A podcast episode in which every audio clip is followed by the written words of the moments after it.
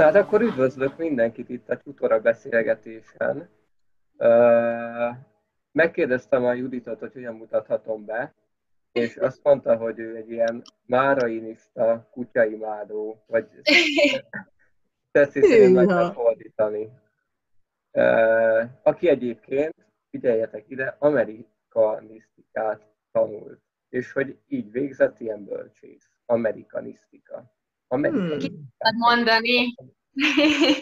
Tehát harmadjára sikerült jól, igen. Mondtam, hogy az első fog menni. A másik beszélgető partnerünk pedig egy igazi magyar tanár, hogyha jól tudom.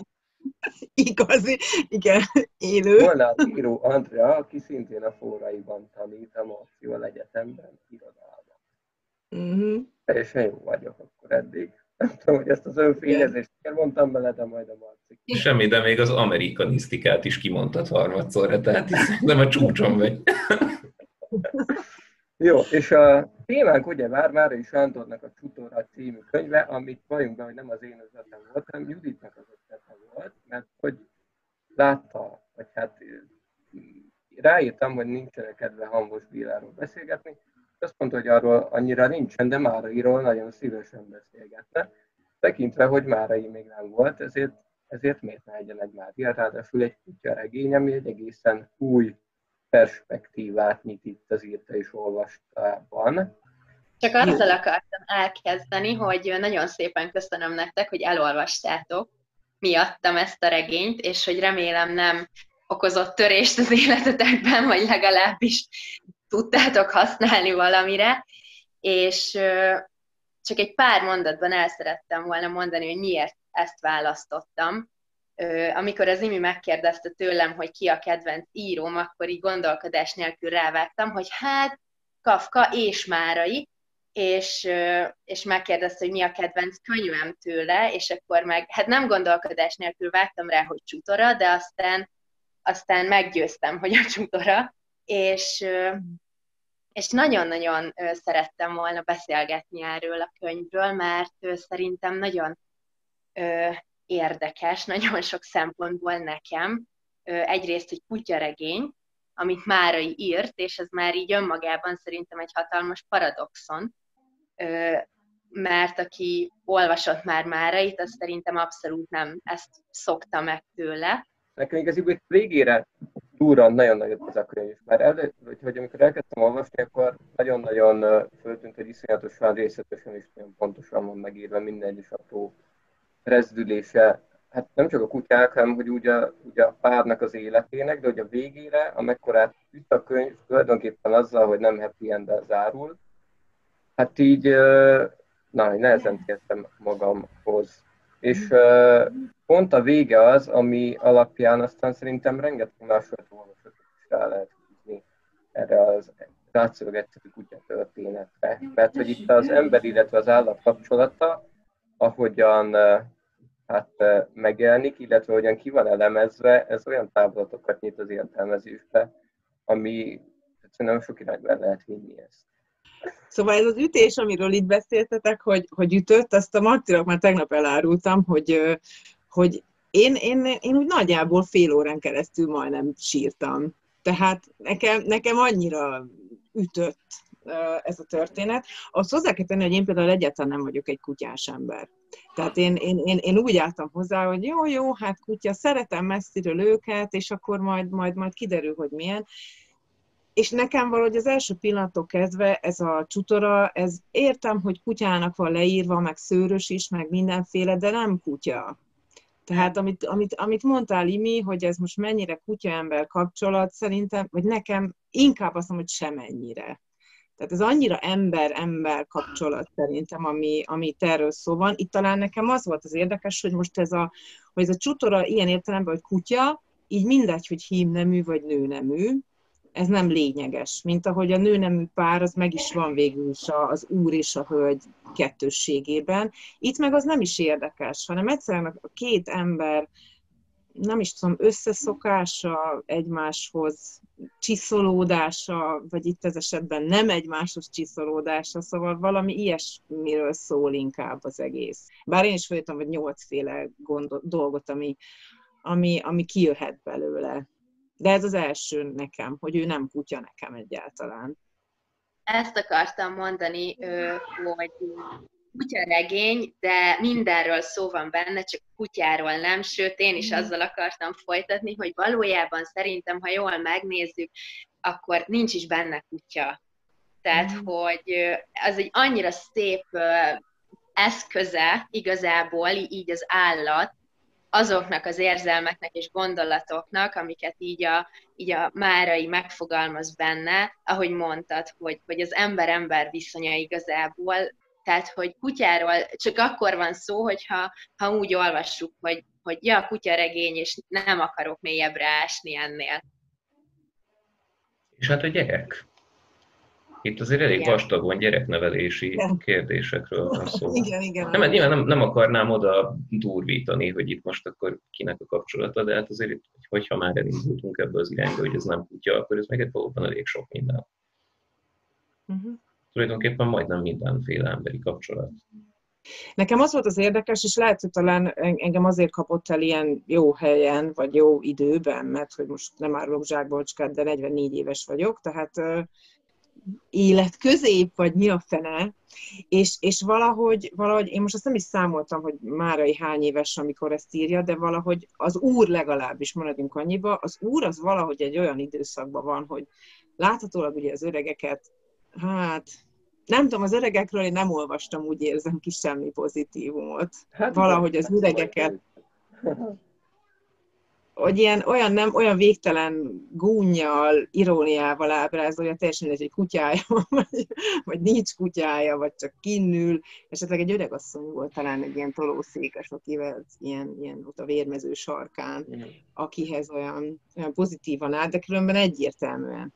És közben meg ott van ez az ifjú, a Csutora, a maga mindenféle ugye szabadságával, meg a szenvedélyével, és olyan, mintha ő most így egy ilyen tükör lenne, vagy nem is tudom, és ezzel a fura nyomulásával, hogy mindig nyomul, és mindig az arcod elé teszi magát, és egyszerűen muszáj szembesülni vele.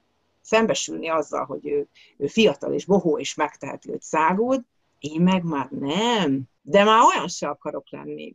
Nekem egy ilyen érzéseim is voltak ezzel kapcsolatban. Abszolút ezt gondoltam én is egyébként. Az iminek említettem is tegnap, hogy tényleg ez a gyerek téma így a kutyával egy nagyon jó irány, de hogy én azt tettem végig, hogy a Csutora az igazából az úrnak, mintha a lelke lenne, az az ifjú és fiatal lelke, ami megvolt benne, amilyen ő is volt valamikor, de már nem olyan. És mindig, amikor a kutya elkezdte így az arcába nyomni, ahogy mondtad, így ezt a szabad és lázadó fiatalságot, ő ezt egyfajta ilyen nosztalgiával, meg egyfajta ilyen szomorúsággal, elmúlással fogadta, és ezért dühítette sokszor, mert tényleg, amit mondasz, hogy nem magát hova helyezni már azon a síkon. Ez a futkározós rész egyébként szerintem iszonyatosan jó benne, mert hogy én azt totál elhiszem, hogy itt tényleg egy kutyáról van szó, mármint, hogy nem vagyok napi kutyatartó, nem sétáltatom a kutyáimat, de amikor mondjuk hazamegyek, és akkor ott a kis Tilikével szoktam játszadozni valamennyit, akkor azért ő is valamikor itt totál bekerül, és így futkos a udvarba egy 3-4 kört, és hogy szóval ez az ember fölteszi ugye ezeket a kérdéseket, hogy hiába szól neki az ember, mint hogyha kikapcsolna az agya. Csak úgy ugye futna, de hogyha itt ugye attól eltávolítunk, hogy ez itt kutya és valami más értelmet adjunk neki, akkor akkor ezeknek a cselekedeteknek is más értelme kell, hogy legyen. Tehát, hogy ez az önfelett futkosás, és ez tulajdonképpen mit jelképez? Mit lehet kiolvasni ebből, hogyha ez nem kutyaként, hanem mondjuk egy gyerekként, vagy egy ember-ember kapcsolatban van.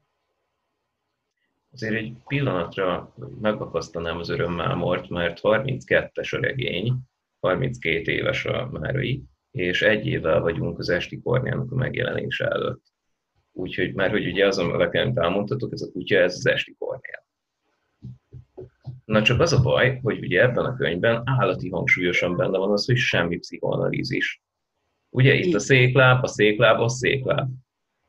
És a kutyaharapás, az kutyaharapás.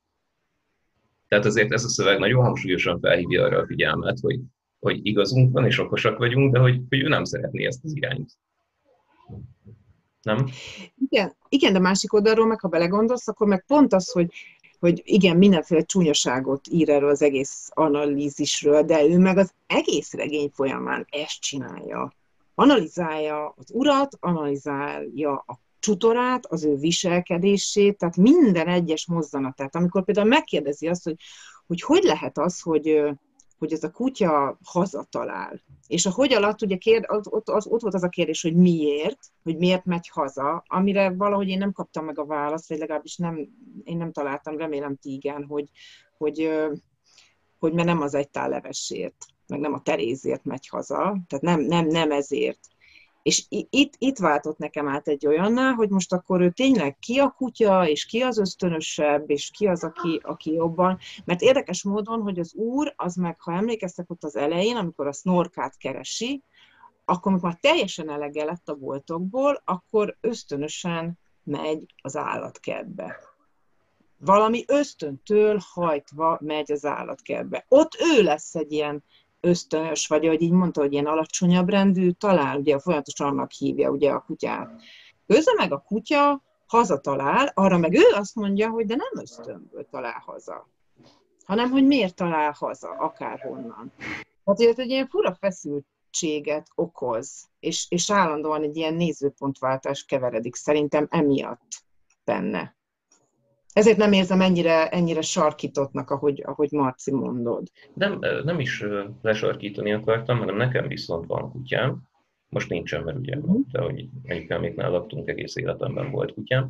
És tőlem nem teljesen idegen az, hogy ez a kutya, ez esetleg egy kutya. Mm. Tehát, hogy nekem voltak olyan érzelmi élményeim kutyákkal, aminek nagy részébe belefér ez a szöveg. Mm. De ezzel abszolút egyetértek, nekem is van kutyám egyébként, meg volt mindig is, és én is sokszor elgondolkoztam, hogy abszolút megéltem én is ilyen dolgokat, meg tényleg, tehát, hogy lehet úgy olvasni, mint egy kutyaregényt, hogy tényleg a Csutora az Csutora, az úr, a hölgy a hölgy, és a végén összevesznek, mert a Csutora nem is puli, hanem egy vad kuvaszkeverék, és nem tudom, tehát, hogy abszolút benne van ez, és hogy én ezért is nagyon szeretem, mert hogy azért mégis miközben olvassuk, azért tényleg minden második oldalon ott van bennünk, hogy de biztos, tehát hogy azért eljátszadozunk így a gondolattal, nem? Hogy ez most oké, kutya, de hogy azért így nagyon a határán van annak, hogy lehet bármi más is, meg utalhat más, meg attól függetlenül, hogy mondjuk kutya, attól függetlenül még közvetíthet olyan dolgokat, ami meg már nem egy kutyára jellemző dolog. Tehát, hogy az elején is leírtam Márai, hogy kutyaregényt fog írni, eltávolodik emberektől, akikről egyébként annyira szeretett írni, de talán pont ezzel, hogy a tekintetét egy kicsit elvonja az emberekről, és a kutya felé fordítja, pont ezzel fog majd olyan hihetetlenül élesen reflektálni mondjuk az emberiségre, meg az embereknek a természetére. Tehát, hogy tényleg ott van, hogy így a mesdjén táncol annak, hogy most kutya vagy nem, de hogy tényleg egy ilyen baromi jó eszköz, amit megfogott, és amin keresztül így a viszonyokat bemutatja. Szerintem egyébként nagyon-nagyon, én nagyon hajlok a felé, de ez az én, lehet, hogy csak az én ilyen hülyességem, hogy én mindent túl gondolok, és én nagyon szeretek mindent belelátni, ez annyira nem tulajdonság, de hogy ennél a könyvnél én nagyon-nagyon azt éreztem, hogy eleve így a háború után járunk, ez azt hiszem az elején meg is említi, hogy a háború után, és mintha tényleg szembeállítanám, hogy az Andrea is mondta, mintha egy tükör lenne Csutora, az elmúlt boldogság, az elmúlt ilyen vesztelenség és szabadság lenne ő, és amiben az úr és a hölgy éli a mindennapjait, pedig lenne már a rideg, kicsit lerombolt, kicsit foghíjas, kicsit elszürkült valóság. És attól még a kutya maradhat kutya, csak egy nagyon erős szerepe van mégis ebben az egészben. Én így láttam. Egyébként tényleg minden egyes helyzetre így rá lehet ismerni az emberi kapcsolatokra is. Tehát, hogy nagyon, igaziból nagyon emberi módon dolgozza fel itt a kutya kapcsolatot, főleg azért is például itt a nevelés terén, hogy milyen eszközöket vall a nevelésre. Tehát tényleg mindent hagy neki, hogy megrágja a különböző angol íróknak a műveit, meg hogy, tehát, hogy igaziból mindent megcsináltuk. És ugye valahol ott megy mindent tönkre, amikor ugye ez a nevelés ilyen tudatossá kezd el válni. Hogy ezt én is tudtam ide, hogy miért jön ide, mert hogy ez tényleg tipikusan nem az ember-állat kapcsolat, hanem az ember-ember kapcsolat. Amikor az embertől valami olyat várok már el, ami az én akaratomat akarom ráerőltetni, így akarom átalakítani. Tehát például, hogyha a kutyaiskolába visszük a kutyát, akkor tényleg jobban fog viselkedni, legalábbis bizonyos körülmények között, és hogy nem fog ebbe tönkre menni a kutya. Viszont az ember, amikor, nem mondom ezt úgy, hogy nem vagyok szülő, de hogy tanárként, amikor elkezdjük nevelni a gyerekeket, és valami határokat állítunk, akkor egy csomószor van az, hogy ott valami tényleg megtörhet. Tehát, hogyha valaki nevelésben rá akarja erőltetni a saját akaratát ugye a másikra, akkor ott tényleg igazából tényleg egy betörés történik, aztán kérdezi is itt a vége fele a nevelésnél. Végén azt mondja, hogy ha szeretünk valakit, akkor az egyetlen egy ember, aki, nem mondja ki, hogy ember, csak bocsánat, nem tudom szó szerint így idézni, de hogyha szeretünk valakit, akkor az egyetlen egy lény, akit meg tudunk törni, az mi magunk vagyunk, és nem a másik. Valami ilyesmit mond a végén. Igen. De ez az egész megfigyelésre is igaz, hogy ugye itt a saját reflexiómból van szó, és ebből a szempontból, sosem olyan, mintha ezen lovagolnék, de nem. Tehát, hogy ebből a szempontból mindegy, hogy az ott egy kutya-e. Mert nem a kutyáról van szó, hanem arról, ahogyan én viszonyulok hozzá. És miközben magamat figyelem ebben a szituációban, ami akár egy nevelési, akár egy gyereknevelési, akár egy párkapcsolati szituáció, meg tudom élni ezt annyira mélyen, hogy ez általános igazságokra vezessen rá. És ebben a regényben ez történik minden oldalon. Hogy én úgy tudom megfigyelni magamat, ahogyan ez a kutyához viszonyulok, hogy az nem a kutyáról, meg a kettőnk kapcsolatáról szól, hanem az egész életemről. És ezt egyébként bravúrosan csinálja, és folyamatosan ezek végérvényes dolgok, amiket ő kimond. Igen, mert nagyon sokszor ilyen borzasztó, tárgyilagos, és én sokszor kiábrándítónak érzem már, amiket ír. És azt mondjuk pontosan emiatt, hogy olyan, mintha onnan már nem lenne visszaút, ahogy mondtad, Marci, hogy ez ilyen kész végérvényes. Viszont valahol csak a nevelésre így visszatérve, hogy nekem úgy rémlik, hogy azt viszont ott kétszer pont a vége felé ki is mondja, hogy csak a szeretettel és a türelemmel lehet nevelni. Tehát ott folyamatosan győzködi magát ezzel kapcsolatban, hogy most ő hogyan bánjon, amikor már hívják a mindenféle analitikus, meg a különböző hölgyeket, meg ugye a vidékről, a nem tudom kicsodát, hogy mondjanak valamit, hogy most valóban ő csinálta rosszul, mert hogy minthogyha felsorolja, hogy most igen, ezt hagytam, azt hagytam, ebből logikusan az következne, és ez most ugyanaz, amit te mondtál, Marci, hogy az következtetne, hogy akkor ő most egy nagyon boldog kutya kéne, hogy legyen. És miért nem az? Miért ugat? Miért vicsorog? Miért bújik be a kályha mögé? Miért van ez így? És olyan, mintha igen, most ebbe itt egy csődöt mondott volna, és hogy ezt a csődöt nem bírja feldolgozni? Vagy hogy van ez? Ezt ti hogy látjátok? Én így. Sőt, én azt gondolom, hogy van ennek egy tök realista megközelítése is. Az, hogy a kutya számára az jelenti az érzelmi biztonságot, most én kutyapszichológusba csapok át hirtelen, de ő is Márainak szabad, akkor nekem is, és amúgy se. Nem tudtam egyébként, hogy 1930-as évek Budapestjén már ilyen Cesar Millan igények fölléptek volna, hogyha lesz volna lehetőség, de hogy ugye a kutyának elvileg az érzelmi biztonságot az adja, hogyha nyilvánvalóan és élesen el vannak határolva a szerepek. Ugye, hogy ki a falka vezér, meg ilyesmi. És úgy tűnik, hogy ez a beszélő, vagy nem a beszélő, bocsánat, de hogy ez az úr, ez erre alkatilag nem nagyon képes. Ugye, mert ő egy filozófikus alkat, aki azt figyeli, hogy most mit fedez fel a kutya, meg nem tudom, milyen érdekes az én tekintetemben, milyen lenne, meg stb. És közben ezt nem csinálja meg. És azt gondolom, hogy ez az, ami az ő szakításukhoz vezet, vagy az egyik oka, ami az ő szakításukhoz vezet, hogy közben ezt gyakorlatilag kihagyta a számításból, hogy neki is jelen kellene lenni ebben a kapcsolatban, és nem csak visszatükröznie magát a kutyán. Igen, de ezt meg is fogalmazza, hogy ő csődöt mondott, mint... Tehát, hogy ő nem tudta jól szeretni ezt. Igen, mikor búcsúzik a kutyától, ez elhangzik. A vége nekem nagyon-nagyon fura abból a szempontból, hogy még az elején úgy a kutya az kutya, aztán egy kicsit ennél az ilyen fiatalság, lázadás, szabadság, így a közepénél úgy tényleg bele tudom látni, hogy jó, ez a lelke visszaemlékezik, kicsit irigyli, kicsit sajnálja. De így a legvége az, amikor tényleg szakítanak, úgymond Csutorával, és nekem ez a szóhasználat maga is nagyon érdekes, hogy szakít. Nem kidobja, nem elajándékozza, nem elviszi a sintértelepre, hanem szakítanak, tehát hogy egy ilyen lelki elválásról van igazából szó. És ugye összeverekszenek nagyon durván, és a végén a kutya az csak fogja, és kisétál a szobából, és eltűnik.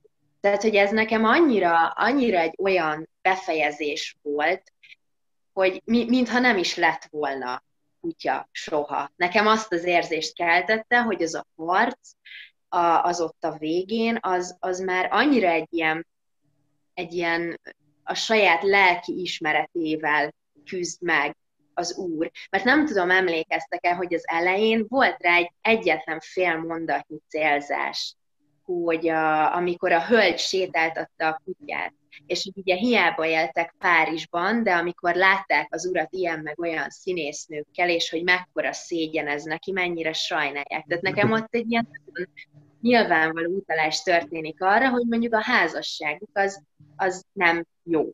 Haldoklik, voltak benne bakik,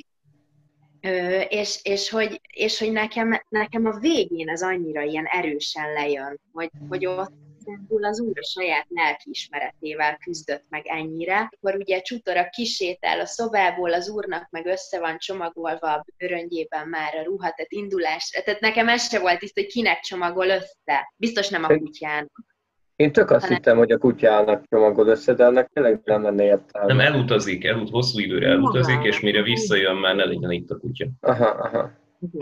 Igen.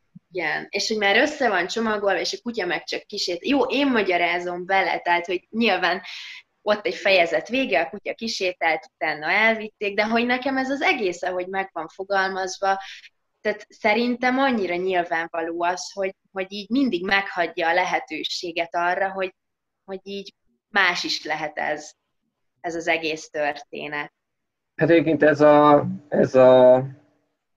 tehát, hogy amit itt mondtál, ez teljes egészében láttam azt itt az utolsó részletek, hogy itt az epilógus és a tanulság, mert ez a szöveg, amit itt levág az úr, ez tényleg egy az egyben egy ilyen szakítós duma, tehát itt minden, hogy ugye nem szerettelek, meg hogy nem is szeretlek, hogy akartak szeretni, ugye, de talán tévedtem, nem lehet akarni az ilyet, tehát, hogy igen, ez tényleg egy az egyben ilyen emberi kapcsolat, és bőven ráillik, és...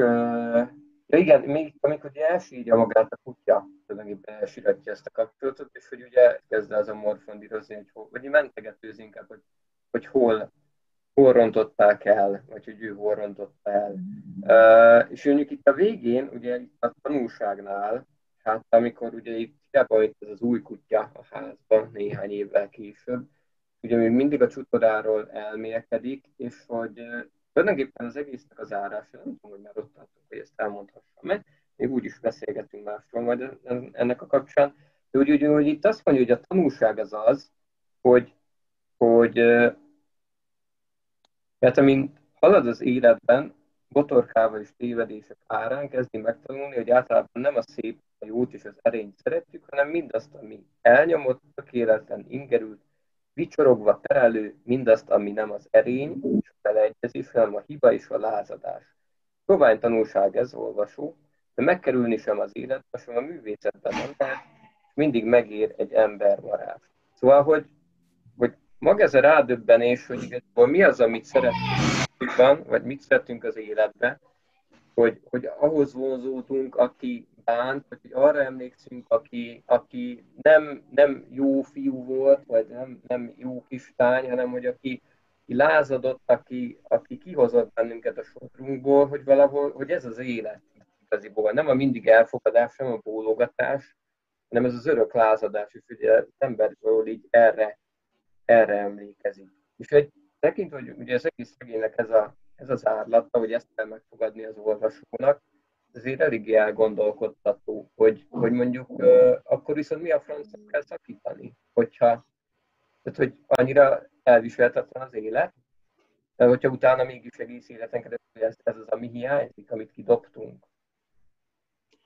Valahogy olyan, mint hogyha az emberi élet, vagy az a fegyelmezett élet, hiszem, amit ő így hív, hogy ez a fegyelmezett, amiben aztán végül is nincs semmi különös fegyelmezettség, legalábbis a napi rendjét tekintve, abba ez sok. Most én, hogyha innen nézzük, akkor olyan, hogy az elején ő nagyon sokáig killódik, hogy egyáltalán beengedje ezt a kiskutyát, jó lesz ez neki, tehát neki is van egy ilyen ösztönös félelme. És a végén meg van egy olyan rész, amikor a Csutorához beszél, mert hogy már nem tudja senki másnak elmondani, például azt a gondolatát, hogy amikor ül a villamoson, és ott meglát egy hölgyet, és hogy ugye mire kérné föl azt a hölgyet legszívesebben. Ez a zseniális hölgy, azt ott leírja, hogy miket töröl föl, igen. Hogy igen. Nem írt fel azt, igen. Hogy... És ez ugyanaz, egy kicsit hasonló ez a kapcsolat, most akkor ez esetben ezzel a kutyával is, vagy hát most akkor az ő személyével, hogy beengedte az életébe ez a tök közönös ember, ezt a tomboló szenvedélyt. Most, ha megint itt sarkítok, de eddig bírta elviselni. Ez eddig tudott menni, ez eddig tudott működni. A továbbiakban ezt nem tudja. Ezért csomagol, ezért megy, és lép ki belőle. És ő visszatér a szokásos kis közönyébe. Vagy valami ilyesmit érzékel. Én abszolút minden, amit mondasz, az nekem alátámasztja azokat a gondolatokat, amik így felmerültek bennem ezzel kapcsolatban, hogy ez nem a kutyáról szól, ez nem a kutya, ez nőférfi, és ez a végére tényleg szerintem annyira kibontakozik, hogy ez egy nőférfi kapcsolat, nagyon brutális, nagyon nyersen ábrázolva. Tehát így és nem ott kezdődik el ez a történet, hogy egymásba szeretnek és boldogok, hanem ott csöppenünk bele, hogy már az elején a háta közepére nem kívánja az úr a hölgyel a karácsonyozást. Tehát, hogy már úgy megy el ajándékot venni, hogy semmi kedve hozzá, túl akar esni az egészen, tehát egy ilyen szürke és fásult kapcsolat, és mikor a kutyát hazaviszi, ugye akkor pesdül fel valami így kettejük között is, akkor kezdjük jobban megismerni így a hölgyet is, akkor kommunikálnak többet, és hogy a végére tényleg abszolút, amit így elmondtál, hogy egy ilyen tomboló szenvedély igazából, amit így leír, és ott tönkretesz mindenki. Házban van, ugye ez a végén, hogy megharapja Terészt, megharapja a hölgyet, és megharapja az urat is, és hogy ott a vége, tehát lényegében lerombol mindent. Van egy nagyon jó rész a végén, csak lent hagytam a könyvemet, hogy ez már a jele annak, tehát hogy a becsomagolt bőrön már a jele annak, amikor egy család széthullani készül, egy jele valami ilyen romboló erőnek, vagy valahogy így fogalmaz, hogy abszolút oda kerekedik ki szerintem a vége, hogy tényleg ott tönkrement valami végérvényesen, és ugye nem a kutyáról szólt. Ebben az értelmezésben egyébként hogyan illik bele mondjuk azt, hogy a részint az, hogy az asszonynak, ugye a feleségnek adja oda Csutorát, illetve hogy Terészt túleteti, meg hogy élkurútja van állandóan. Tehát, hogy ezek a tipikus ilyen azért ilyen tipikus kutyaelemek is vannak benne, hogy ilyen leviszi őt sétálni, meg hogy a kutya ugye bemegy a két mesteremberhez az alaksorba. Tehát, hogy ebben az értelmezésben ezek hogyan illeszkednek bele? Mert egyébként én is teljesen érzem, ahogyan így mondod, csak hogy ennél több van ebbe a könyvbe. Igen. És ezt nem tudom elhelyezni. Igen, ezt én sem. Tehát, hogy mondom ezt, mert hogy ebben nagyon erősen így meg vagyok ezzel kapcsolatban győződve, de amit mondasz, az bennem is ilyen kérdéseket vet föl, hogy jó, azt söpörjük a szőnyeg alá, nem kell alá söpörni, de én sem tudom, hogy igazából arra így mi az, ami magyarázat, hogy ezt milyen szempontból kéne vizsgálni, stb. Hát vagy, amire én gondoltam, hogy azok ugyanúgy ilyen ember és ember közötti viszonyok. Tehát, hogy a Teréznek, most pont a Teréznek, hogy ő neki milyen kapcsolódása van az emberekhez. Igazából nulla kapcsolódása van. Tehát van egy ilyen típusú ember, aki az emberekkel nem kapcsolódik. Holott igénye lenne rá, nyilván azért beszél folyamatosan, ugye a Csutorához, de ő egy ilyen. Az a két férfi zombolya úr, azt hiszem, ugye, meg a... Igen, a telkes... És az ő viszonyuk, az meg az ő viszonyuk, ami abban kiderül, hogy működik, és hogy annak is mennyire erős dinamikája van az ő kapcsolatuknak is. Hogy kezdődött, hogy most épp egy ilyen nyugvóponton van, mert a telkes úr, ő már megszokta, hogy nem is reagál rá semmit, mert felesleges, és úgy tovább. Szóval ott is ez a kapcsolati dinamika látszódik ezekben a bemutatásokban. Nekem. Sőt, ott azt mondja, hogy ennek megtartó ereje van, tehát hogy a gyűlölet, ez föl tudja tölteni az embernek az életét, ugyanúgy, mint a szerelem. Így van, meghosszabbítja, azt mondja, igen. Azért igen. Ez elég meredek állítás. Az. Egyébként most így ilyen vonalon elindulva, akkor tulajdonképpen Csutora mindenkinek egy másfajta kapcsolatot jelent. Tehát hogy lehet, hogy az útnak ez éppen ez a nő-férfi kapcsolat, de hogy mondjuk Teréznél, ugye ő, aki túlleteti, tehát mondjuk egy ilyen tipikus nagymama, vagy aki ugye a szeretetét úgy fejezik ki a másik iránt, hogy akkor rengeteg kaját készít neki. Igen, és igaziból ebbe a szisztémába beletartozik akár a két mesterember is, vagy akár ugye a két 48-as asszony, aki egyáltalán nem jön ki Csutorával, vagy ugye ez igen, akkor akár lehet az, hogy a külvilággal, vagy ugye furán néznek rá, mert ilyen hülye hímzett keretes képek lógnak a falon, tehát ami iszonyatosan negédes ez a ház, amit ott leír, ez a lakás, amit ott leír Márai, egyébként marha jó ez a két karakter. De hogy mondjuk a feleség, meg a gyerek kapcsolatot mondjuk meghatározhatja, ez vagy ábrázolhatja ezt, hogy a feleség hogyan van Csutorával, mert ugye hát végül is az elején ott büszkélkedik vele, amikor ugye elmennek a rácsony a vendégségbe, tehát ugye kutya van, meg haza kell menni, tehát hogy tényleg ott megfordul az élet, ami addig nem volt. És hát azért ebből a családból a gyerek az egyértelműen hiányzik. Igen. És utána kiderül, hogy nincs mivel büszkélkedni. Ugye, mert ez rossz kutya, és nem fajtiszta, és ráadásul jön az a rész, hogy de azért szeretjük, és pont azért szeretjük, ugye, hogyha néger lenne, akkor még jobban szeretnénk. Ez marha jó amúgy az a része, hogy itt megnézzük, és hogy így látják, hogy hát Csántiknál valami van vele, de hogy jó van. Olyan Csutora, mintha tükör lenne minden egyes embernek, aki abban a házban él. Mindenkinek megmutatja, vagy felfedi így a gyengeségét, vagy valami kis titkát, vagy a lelkének egy olyan részét, és attól még maradhat kutya, de hogy általa mindenki elkezdi egy kicsit a saját életét más szemszögből nézni, mint hogyha tényleg egy olyan pontra nyúlna minden embernek, ami a gyengéje, mint egy tükör tényleg, vagy ott van kendőzetlenül mindenki előtt, és nem tudom. Hát igen, csak az az igazság, hogy ez a kutyákkal így van. Tehát, hogy azt, hogy te hogyan viselkedsz a kutyával, az valódi te vagy, mint amit gondolsz magadról. Hát. És ugye ez az egész szöveg egy ilyen önelemzés. Hogyan változom én meg a kutya miatt? Mikkel szembesülök? Állati izgalmas. Hát ugye van ez a szemrehányás, amikor kiviszi a vérmezőre, és körbe rohangál a kutya. És azt mondja, ugye itt merül fel először, hogy miért jön vissza. ugye miért jön vissza hozzám a kutya megalázkodva, amikor kifáradt, és hogy miért nem szabadítja fel magát, amikor ott van a lehetőség. Na most azért ez a gondolat, ez tök biztos, hogy nem szólhat a kutyának. Ugye ez nekem szól, hogyan nem tudok kiszakadni ebből, ami itt történik. És hogy azt gondolom, hogy a legtöbb az ilyen például, amit ott kiemeltem a beszélgetés mottójának, hogy milyen könnyű dolog megugatni azt, amit messze van és nem érdekel minket, és közben a mellettünk lévő hatalmaskodást, azt meg kusolva tűrjük.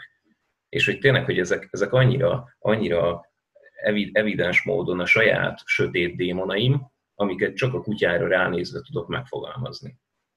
Nekem amúgy nagyon érdekes, és tudom, hogy sokan, meg hogy nem feltétlen jó, hogyha az ember így az írónak így a tényleges életrajzát hozza fel, de én utána olvastam, mert érdekelt pontosan mikor történt, és ugye 32-ben írta ezt a regényt Márai, és van benne minden, tehát hogy a kiábrándultság a háború után, ott van benne az hogy elutazik, ott van benne a szakítás, esetleg a hűtlenség bennem, ugye, tehát felmerült ez is, mert szerintem ez is ott van azért elég erősen, és hogy minden ilyen dolog, később azért a gyermektelenség, meg ezek, hogy minden ilyen dolog később megtörtént magával az íróval. Tehát ugye disszidált először csak Olaszországba, aztán Amerikába, de, és ez mind jóval később történt, tehát aztán született egy kisfiú később a feleségével, aki pár hónapra rá meghalt, akkor utána volt egy hosszú viszonya egyébként Márainak Tolnai Klárival, megcsalta a feleségét, nem csak vele, csak ez így ugye fel lett kapva, mert hát akkoriban ez mekkora szám volt, ő is, meg Tolnai is. Tehát, hogy minden ilyen dolog, ami ebben a könyvben van, ez később így megtörtént vele. És nyilván ez nem azt jelenti, hogy tehát most ebben nem akarok semmit belemagyarázni, ez csak nekem annyira érdekes volt, ahogy így haladtam a regényben, és így eszembe jutottak ezek az ilyen életrajzi adatok, és engem ez így elképesztett. Tehát csak így mellékesen jegyeztem meg, de azért... Ez szerintem fontos lehet, mert pedig itt az analízis részhez hozzá kapcsolom, hogy ez a freudi, hát ugye életszakaszok, meg az Oedipus komplexus, meg hogy ezek a szexuális vágyak, hogyan ugye kicsit olyan váratlanul jönnek azért a regénybe, tehát ők leírja, hogy szexuális témáról van jelenleg szó, hogy ezek totál váratlanul jönnek, de hogy tökre érthető, vagy hogy valószínű egyébként, hogy azért ezzel az önelemzéssel mondjuk eljut egészen idáig. Hát mondhatjuk azt akár, hogy a szerző, hogy mondjuk tehát hogy ő akár tudatolába kerülhet azzal, hogy benne vannak, hiszen ugye, hogyha önmagát elemzi, hogy neki vannak ilyen hajlamai, hogy azért a megtalálása, meg azért a stb. Tehát ilyen szempontból akár ezeket előrevetített, és nem egy ilyen jóslat formájában, hanem inkább egy ilyen önismeret formájában, hogy mire hajlamos az ember. Tehát, hogy lehet, hogy nagyon elutasítja ezt az analízist, de hogy nekem ez plusz információ ehhez, mert hogy ezek szerint tényleg jól analizálta magát. Hogyha ilyen kérdések gyötörték, akkor csak jól dolgozott. Egyébként ilyen szempontból nekem az is érdekes, hogy miért férfi és miért feleség. Miért nincs ezeknek neve? Teréznek van neve, a többi karakternek van neve, neki miért nincs? Igen. Mindenkire vonatkozik? Igen, mert nagyon kézenfekvő lenne, hogyha most azt mondhatnánk, hogy igen. Mert hogy Krisztinában mondjuk több ilyen van. Csak ugye tényleg sokszor elhangzik, hogy mert Krisztina szája ilyen, meg a krisztinai pletykák ilyenek, tehát hogy mintha annak tényleg, de ez a Kosztolányi is úgy visszajön, hogy ott ezek így működnek. Hogy mint hogyha most nem tudná, hogy kívül, vagy ezen kívül, hogy van, de hogy itt ezek így működnek. Mint hogy azt is olyan nagyon, nekem az a jelenet is tetszett, amikor még mindig ez a snorka vásárlás, mert tényleg amikor semmit nem tudom enni, Karácsonyra című fejezet, azért ez nagyon megint betalált ez a történet, és hogy és hogy ő neki mi az érték, vagy mi az, ami nem érték. És azt mondja ugye, hogy ahogy belép a boltba, igazából abban a pillanatban a kereskedő már nyert. Igen. Mert hogy mindenét bele fogja tenni, minden szenvedélyét, ő meg nem, mert ő csak a pénzét rakja bele, és az nem számít.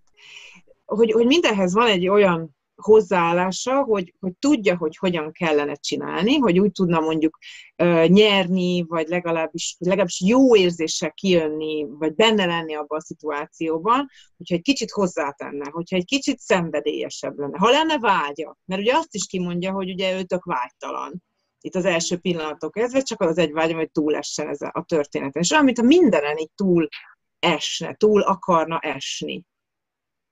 És azért ezt nem tudom, mondom, hogy ő ez most mennyire fáradt bele az életbe, vagy ezekbe a stratégiákba, hogy hogyan oldjon meg bizonyos helyzeteket, hogy csak fáradt-e, vagy egyszerűen az a típusú ember, aki a könnyebb utat választja, és csomagol, és reális. Én nekem ez az írói rezignáltság az egész figurán rajta volt.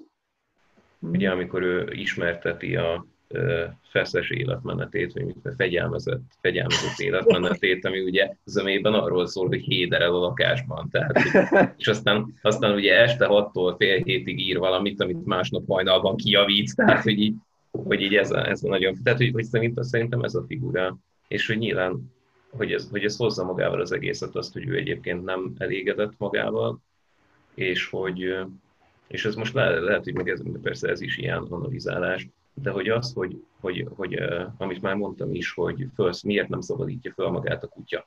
Ugye, hogy miért nem tudom magamat felszabadítani, és hogy ezt a lázadását, ami egyébként a figurában végig benne van, ezt végül mégis rávetíti a kutyára, nem? Hát, hogy nem azért nem bírja tovább ez a kutya? Mert ezt a viszonyt ezt nem lehet elviselni, tehát ő lett a szimbóluma annak, hogy ugye az, hogy én nem tudom megváltoztatni az életemet, de nézd meg, a hülye kutya se tudja. Igen. És itt a kutya győz. Tehát itt a kutya az, aki mégis azt mondja, hogy már pedig így élni nem lehet, és akkor inkább mind a hármatokat megharaplak. De ez szerintem is, ezt én is valahogy föl is írtam, hogy hogy túl sokat vár a kutyától. Kezdve attól a kérdéstől, amit mondtál, hogy ez a miért nem szabadítja föl magát, most más kontextusban beszéltük, de ugyanez, hogy sokat vár tőle. Miért várná el ezt ő tőle? De például az, hogy miért nem tudom úgy látni a világot, mint a kutya. Hát hiszen én író vagyok. Tehát elvileg pont, hogy valami nagyon különleges látásmódon kellene, hogy legyen ahhoz, hogy én a saját egyéni művészetemet megteremtsem, és ehhez képest arra vágyom, hogy úgy láthassam a közvetlen környezetemet, mint a kutya. De egyébként nagyon szép, kikerestem. Azt mondja, hogy és az úr nem tud másként, vele csodálkozik már, mint a kutyával, ahogy nézi a világot. Ő is szeretne tisztába jönni reggeltől napnyugtáig a tünemények természetével. A hangok és fényjelenségek, a tárgyak és személyek, melyek a kisvilágon belül részlelhetők, legalább úgy izgatják őt is, mint a kutyát. Valljuk be, ő sem érti. De amíg a kutya gyakorlatias és módszeres, semmit nem hagy ki, semmit nem becsül le, a legapróbb részletre ugyanolyan bensőséges figyelmet fordít, mint a természet lesújtó és felemelő megnyilvánulásaira, a nappalra vagy az éjszakára, hidegre és hőségre, addig az úr régen visszavonult már a gyakorlati vizsgálat módszereitől, és a tünemények titkának megoldását már nem az anyagi sajátosságokban keresi. Hogy mikor adta föl? Ugye, és ő nap mint nap erre gondol, amikor nézi ezt a kis kutyát. És akkor itt meg tényleg Esti Kornél a kutya. Itt a legvégére egyébként szintén azt mondja. Azt mondja úgy, hogy egy kutya vagy különös, de veled szemben is én buktam meg.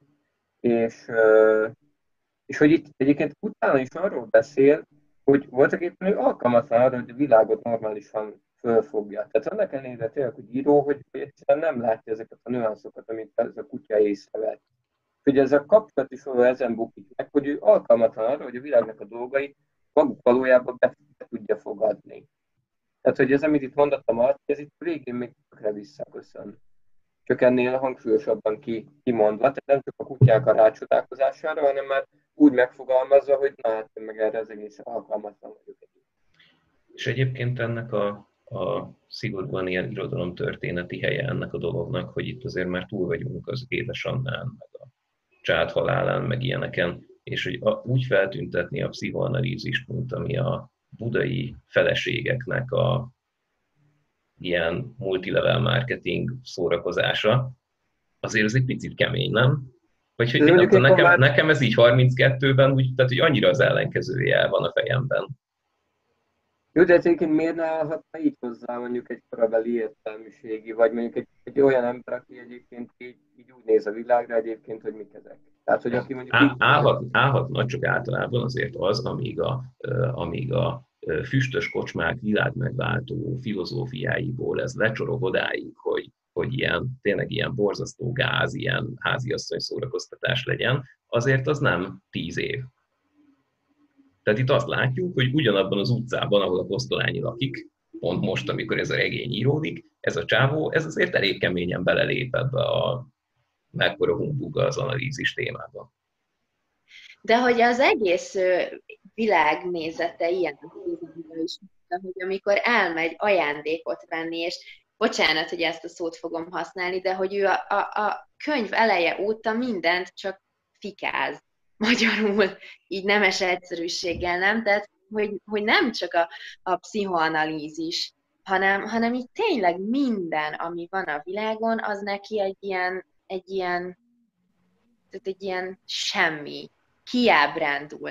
Tehát, hogy az első oldaltól kezdve ő neki szerintem ez így az egyetlen szó, amivel a legjobban lehet őt jellemezni, hogy kiábrándult. És igazából szerintem, amikor az analízisről beszél, sem az jön le, hogy jó, egy kicsit az jön le, hogy lenézi, de hogy igazából szerintem, ami inkább átjön, az az, hogy mennyire kiábrándult, és hogy mennyire nem látja már a reményt ebben sem, semmiben. Tehát se tudósokban, se papnőkben, se freudi analízisben, semmiben. Tehát neki már nincs remény, amikor ugye odafordul a kutyához végső, nem tudom, elkeseredésében, hogy neked mondom el csak, mert úgyis mindenki más csak hülyességet fog mondani, meg nem érti, neked mondom el. Tehát, hogy ez igazából nekem így a kiábrándultság, ami meg abszolút érthető szerintem így a részéről. Nem? Tehát, hogy azért, mert nem tud változtatni az életén, vagy hogy így bele fásult ebbe a helyzetbe, amiben van, nem? Igen.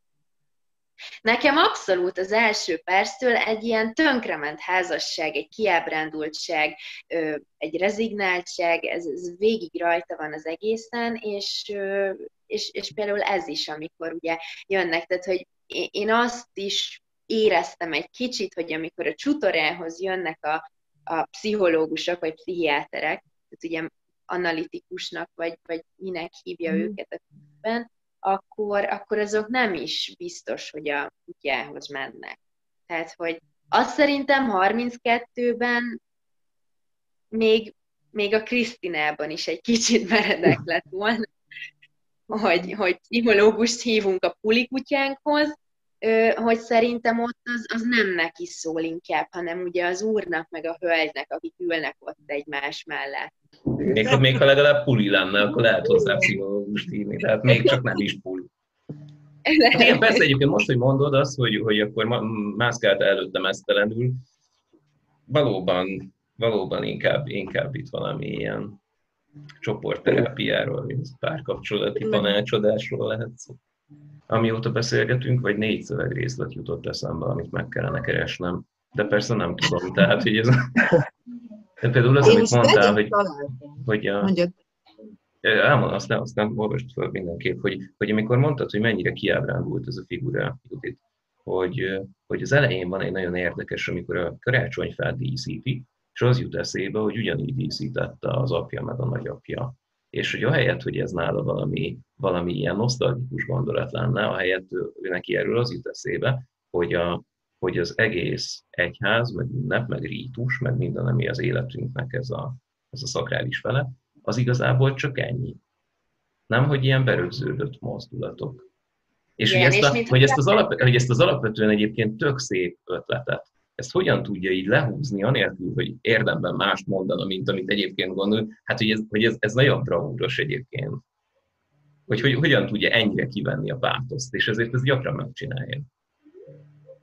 Ezért mondtam, hogy Márai nekem mindig olyan volt, hogy sokszor félek olvasni, tehát most van egy csomó könyve még, amiben szeretnék belekezdeni, és van egy-kettő, amitől félek, mert Márai annyira őszinte, hogy elolvasod, és a lelkedbe tapos. Tehát ő nem körít hozzá, hanem itt van, tessék, beletaposok, nem is egyszer, hanem minden második oldalon, és a végére hagy benned egy akkora ilyen kérdés halmazt meg megmozgat szerintem. Milyen alpárian jelenik meg, tehát mindenféle szakralitás, tehát hogy ugye, hogy ez a református, katolikus szembenállás végezésből semmi magasztosság nincsen, vagy hogy ebben a tehát, hogy ez a távol, mondjuk itt a vallását, hogy a megéli, hogy tényleg ilyen fék proféciákat ír ki állandóan a házfalára, és hogy azért, tehát hogy itt azért lehetne egy kicsit emelkedettebb szekta felé való elhajlás, amikor ugye a feleségéje mellé odahozza azt a rokonnőt, mert hogy ugye az ősatyáknál is úgy volt, hogy hát azért nem élnek ők egyedül. Tehát, hogy azért itt a szakralitás, ez tényleg elég durván le van valami. És mire a Hanzika rájött, hogy nem mond igazat. És akkor a pont kavart ott a Krisztinában, amit még addig nem látott senki. És elzavarta onnan az asszonyrokont. Asszonyrokont. Igen. Szóval, és hogy ez az a csávó, akiről azt gondolnánk, hogy itt egy ilyen megrőzött keresztény. Pedig hát még kiderülhet. Hát sőt, ennél a résznél van egy ilyen sokkal elemibb dolog, hogy amúgy meg ugye szeretnek ott lenni. Azt mondja, az Úr is szeret ott lenni, meg ugye a kutya is, és ott valami, ez az anyaghoz való vonzódás is van. Ez megint az ösztönök, hogy a szagok, meg ott a meleg, a forgács, a másik oldalon pont a keménység, a vas, tehát hogy hogy mind a két oldal emiatt az anyagból valóság miatt vonza őket. És egyébként, amit a regény csak hogy nem ítéli el egyébként a telkeste miatt, hogy ő ezt így bepróbálta. Tehát, hogy így teljesen belefér. Mit akartál, Judit? Csak hogy mesternek hívja őket, a telkest, azt mindenképpen, hogy a mester, aki ugye élőt formál az élettelemből, és hogy lényegében még az elején, és ezt le is írja, hogy az elején elítéli, úgymond, vagy ilyen nagyon ironikusan, kicsit leereszkedően beszél róla, meg az ő kinyilatkoztatásairól, amiket ugye egyenesen Istentől kap, úgy a végén elismeri őt, mint mestert, a munkáját elismeri, hogy ugye ez a legnagyobb tudomány, valami ilyesmit mond, hogy a legnagyobb... nem tudom pontosan, bocsánat, hogy fejezi ki, de hogy az élettelemből élőt varázsol, és hogy a végén olyat is mond, hogy ez az egyetlen egy ilyen, tehát egy ilyen elismerendő dolog ezen a világon, és hogy bár több lenne az ilyenekből, tehát hogy ilyen nagyon nagy kettősség van egyébként így ezzel kapcsolatban benne, de hogy inkább úgy gondolom, hogy így vele is, meg sok minden mással is, így a tünemény, mindent a tüneményeknek hív egyébként, nekem ez nagyon tetszik benne, hogy ugye valójukat akarja meglátni, és például ennél a telkesnél például szerintem sikerül is neki így a valós lényét annak az öreg embernek így elkapni, ugye Csutorával együtt, mikor lemennek, és hogy hallgatják őt, és szerintem ez itt egy kicsit ellentmond egyébként ennek a kiábrándultságnak, mert ha jobban belegondolok, és ugye ezen gondolatmenet mentén szerintem lehet, hogy nem is kiábrándult, csak inkább pont ennek a polgári életnek az ilyen... nem tudom, játékai azok, amik borzasztóan untatják. És hogy ettől elfordulva keresné ő inkább a valóságot, ami nem a polgári lakások emeletein zajlik a karácsonyfa díszekkel, meg ezekkel. gépekkel, meg sznorkákkal, hanem valahol máshol, és azért is megy mondjuk az állatkertbe. Tehát, hogy lehet, hogy most meghazudtoltam magam, de... Nem, szerintem egyszerre van a kettő, mert hogy ugye ő alapvetően kiábrándult, hanem a kutya kezdi neki megmutatni ezeket a dolgokat. Ugye, tehát ő azóta jár nézni a mesternek a műhelyét, amióta a kutya oda leszögdös. Az igaz, hogy tetszik neki, de hogy ez már a együttélésük. De hogy egyébként szerintem azért, tehát hogy ugye pont ő erre alkalmatlan, hogy a semmiből valamit alkosson, tehát hogy az anyagból így csináljon valami élőt, mert ugye az írásban meg egyáltalán úgy néz ki, hogy nincsenek túlzott sikerei. Ugye nem igazán tud arról beszámolni a feleség sem, amikor kérdezgetik, hogy ugye az állatorvos, hogy jó, hát ezzel azért hogy lehet keresni, amikor ilyen tárcákért hogyan fizetnek az újságok. Én nem tud erre mit mondani, mert tulajdonképpen nem nagyon ad le tárcákat az a burk, tehát hogy mondaná, de hogy halványilag őze sincsen. És ilyen szempontból egyébként tényleg a polgári életnek a kiábrándulása, hogy ott érzi jól magát, hogy tényleg valami történik. Igen, és ez, hogy ő a polgár, és hogy Csutorát mindig hogy hívja? Sült paraszt. Mindig azt mondja rá, hogy Csutora egy sült paraszt, és irigyli. Tehát, hogy ez most ugrál be. Meg alantos lény, tehát minden egyáltalán nem hazudtoltad meg önmagadat, de inkább alátámasztottad, amit előbb mondtál, mert ő itt konkrétan a polgári élet kritikájáról van akkor szó. A kutya kirágja a házi kabátból a Nagy Magyarországnak a térképét.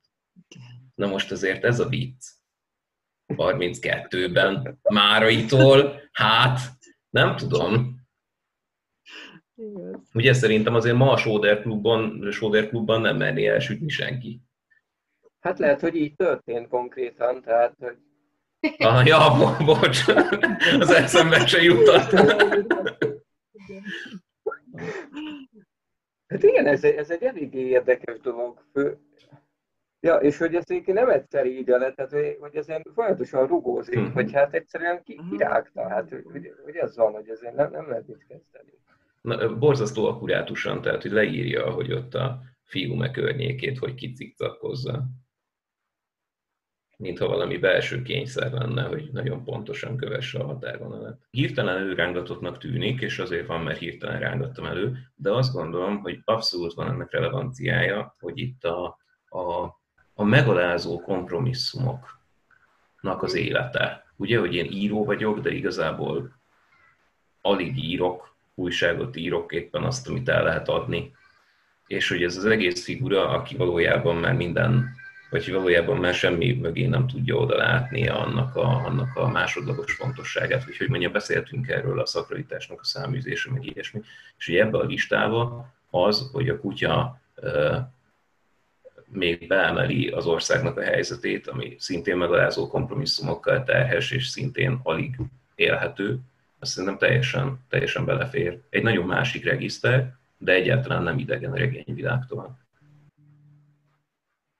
Hát nagyon sok minden van benne igazából, nem? És hogy pont